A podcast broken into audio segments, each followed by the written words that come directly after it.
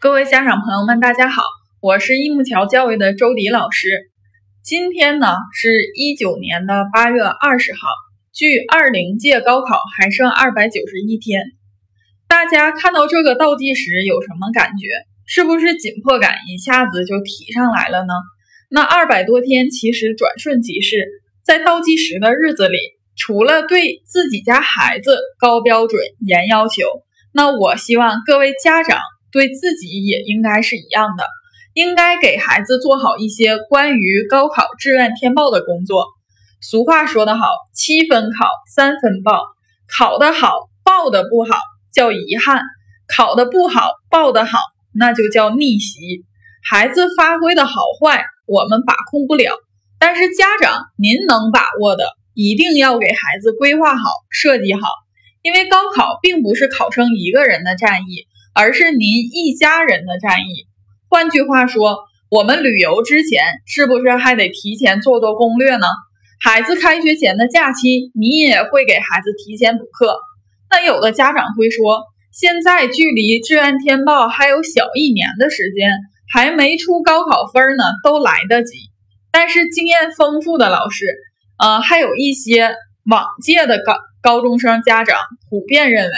高考关系到孩子未来的学业和职业生涯，这种准备用几天的时间就搞定志愿填报的想法，对您的孩子是极不负责的，最容易出现报考的一些失误。只有对孩子未来的人生有一个理智、准确、长远的战略规划才行。然而，大就大多数的家长能够给孩子规划好的，毕竟是少数。因为高考及其志愿填报对于绝大多数家长来说都是人生当中经历的第一次，而第一次做事情没有经验，容易出错误。而高考志愿填报的结果呢，却是伴随孩子一生，并且无法更改的。身边的人很难，或者是都不敢轻易的给您提供意见。那在这件事情上，每个家长啊，每个家庭都没有试错的机会。否则的话，这个代价真的是特别的大。那孩子在为即将到来的高考努力拼搏着。作为家长，报考这么重要的事情，不妨先帮孩子做好高考志愿填报的一些准备工作。咱们从一点小的这个准备工作做起。那高考志愿填报提前应该做哪些准备呢？家长，您一定觉得没有头绪。那今天周老师就带领各位家长梳理一下。我们接下来一步一步都需要做些什么？第一步，第一步，您就应该给孩子做好生涯规划。那像国家都有发展规划呢，那更何况个人呢？那每一个学生其实都应该有自己清晰的规划。那生涯规划就应该从选专业开始，重点呢就是让孩子对大学想学什么专业。未来想从事什么样的工作，有明确的目标，所以第一点就应该是加深了解。一方面是让学生加深对自己的了解，包括像自己实际的学习情况啊，孩子自己学科优势有什么强项，有什么弱项，兴趣爱好、性格特点等等。那比如说，有的孩子明明是外向型的性格。可他偏偏学习的是研究性强的理学，那有的学生明明是英语成绩不好，可是偏偏光看这个专业名称选择的是汉语国际教育，这都是对自己的认知不足，也是因为对专业的属性及专业到底学什么、做什么不了解造成的。那不仅对自己不了解，还有就是对专业不了解。从专业名称的表面去理解这个专业的含义，觉得只要自己喜欢，孩子喜欢，那真正进入大学之后，却发现所学的东西与自己的想象相差甚远。曾经呢，有一名学生，他想以后当一个牙医，那在报考的时候填了口腔医学、口腔医学技术。家长理所当然的认为，只要带个“口腔”两个字就和牙医相关。那结果呢？这个孩子被口腔医学技术录取了。那各位家长知不知道，虽然这两个专业之间就差了两个字，可是差的却是孩子的一辈子。那口腔医学毫无疑问以后就是当牙医的。那口腔医学技术呢？说白了，这个专业是一项技术，做义齿假牙加工的技术，那根本无法考执业医师证书，更别提当一名牙医了。所以，家长和孩子一定要把自己想报考的专业本质了解清楚，知己知彼，才能百战不殆。那我们益木桥教育的会员家长呢，就可以利用您在会员中心的这个专业讲解视频中查看你想了解的专业。那如果不是会员的家长呢，那稍后可以在收听完我们的课程之后呢，看看我们下方的这个有一个二维码。扫描就可以加入会员，再不行呢，你也可以在网上收集到很多的专业资料啊。那家长要学习报考，就一定要有积极性和主动性，多查多听。那第二点呢，家长要学会放手，不要对孩子的选择做过分的干扰。那家长出于各方面的考虑，有的希望孩子能从事自己的行业。有的是认准了某一行业稳定能赚钱，那无论是哪一种情况，其实各位家长的出发点心都是好的，但你的选择对孩子来说就是好的吗？未必是。有多少父母和孩子在这个阶段产生意见和分歧，激化父母之间的呃激化和您之间的这个矛盾呢？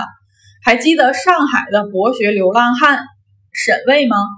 啊，那当年他呢，就是在父亲的压迫下学了审计学专业，毕业之后到审计局工作，因爱好捡垃圾啊，被人投诉而成为了单位的长病假员工。如果再给他一次机会，他说会选择自己爱的文学和历史相关的专业。那其实这就是一个典型的父母干预太过，适得其反。那第二步呢，就是要了解高考志愿填报的政策。近几年，各个省份都进入到了批次合并的阶段。那有些省份已经完成批次合并，有些省份可能面临着二零年您孩子报考的时候改为合并批次报考。那既然有变化，就一定会影响报考。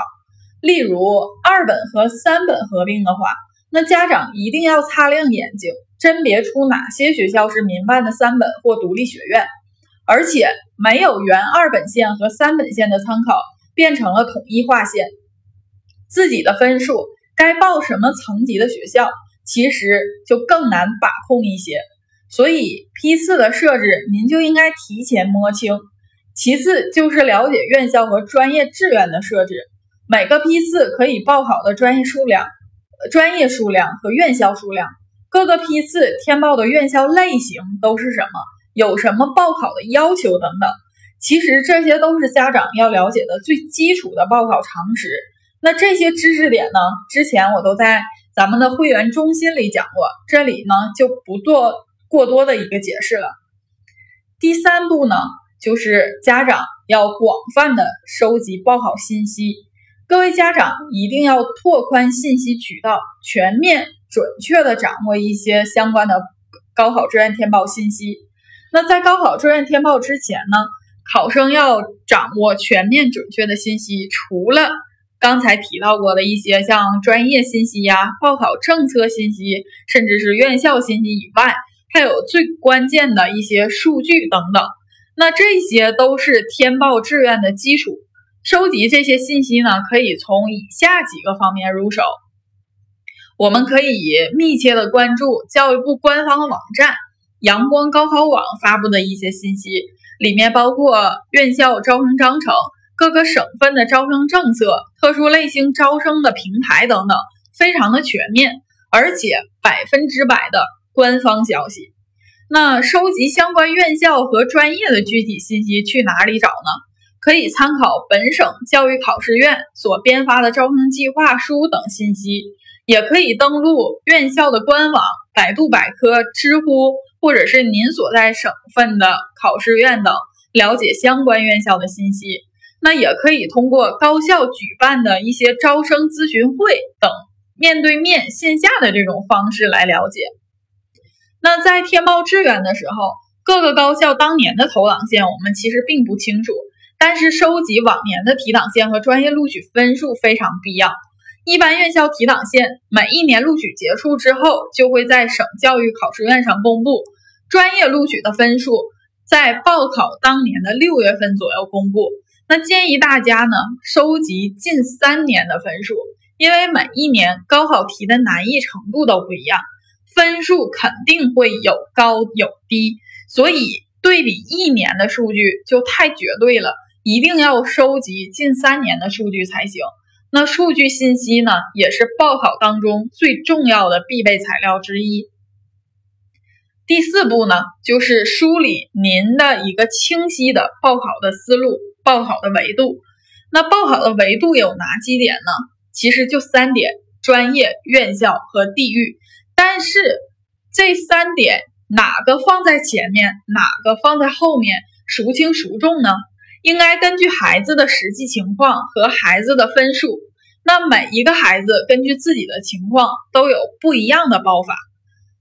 专业对于考生们来说，如果能够考到重点大学的重点专业是最理想的报考结果，但并非所有的考生都有这样的优势的成绩。这时候呢，非重点院校的重点专业，其实你也可以重点考量。因为非非重点院校的强势专业，在其专业领域内的知名度往往都很高。比如双非院校燕山大学的机械专业，像沈阳建筑大学，它作为建筑老八校、建筑新四军，那它的建筑学专业的名气和实力都能够挽回一些因院校名气上的不足。那对于院校的选择维度呢？各个学校办学的时间长短、隶属关系、办学的特点、学科设置的不同，学校各具特色。考生可以根据自己的分数匹配相应批次内最好的院校。学校会决定一个人的发展的深度和广度，决定你与谁同行。好的学校师资力量雄厚，硬件设施更加完善，你的同学未来可能都是各界的翘楚。那这些都是你未来的人脉资源和学校带给你的强大的背景。那地域呢？通过天报的录取统计数据可以发现，各省的考生现在报考的录取趋势是志愿首选北上广，其次是沿海发达地区，还有省会城市，最后才是西部、东北和不发达的地区。那这就形成了一种现象，即。就是同类的学校录取分数，因为地域的不同有很大的变化。我曾经和我学报考的这个家长沟通过哈，那你的分数能上一所一线城市，稍微差一点大学，就不要给孩子选择一所二三线城市的一流大学。那家长可能会觉得有点偏激，但也其实反过来一想，不无道理。如果你选择了北京的高校，你选择的绝对不是这一所学校而已，而是位于北京的这所学校，一所城市，一座城市才是学生这四年甚至更远的一个青春岁月，而并非一所孤零零的学校。那第五步呢，就是发现低分高就的一些机会点。俗话说得好，条条大路通罗马，高考其实也是。并不是只有高考志愿填报这一种途径，还有很多种升学的通道，像港澳升学、自主招生。那这个之前在我们高考新卓见的这个课程当中都有一些分享。综合素质评价、高水平艺术团、高水平运动队、专项计划等等。那即使是高考志愿填报当中，也有很多低分高就的机会点，比如说像提前批当中的军校、警校、航海类、飞行员。公费师范生、小语种等等，中外合作办学、分校校区、少数民族预科班、多批次招生的院校和专业。那所以有心的家长就会提前给孩子多准备几种升学方式做备选。那哪一种机会性价比更高，就走哪一条路。那听完这节课程之后，各位家长的报考思路是不是更加清晰了呢？那各位家长呢，也可以持续的订阅我们的系列课程，学会给自己的孩子填报一份完美的志愿。那今天高考新卓见教你学报考系列的课程就结束了，也感谢各位家长的收听。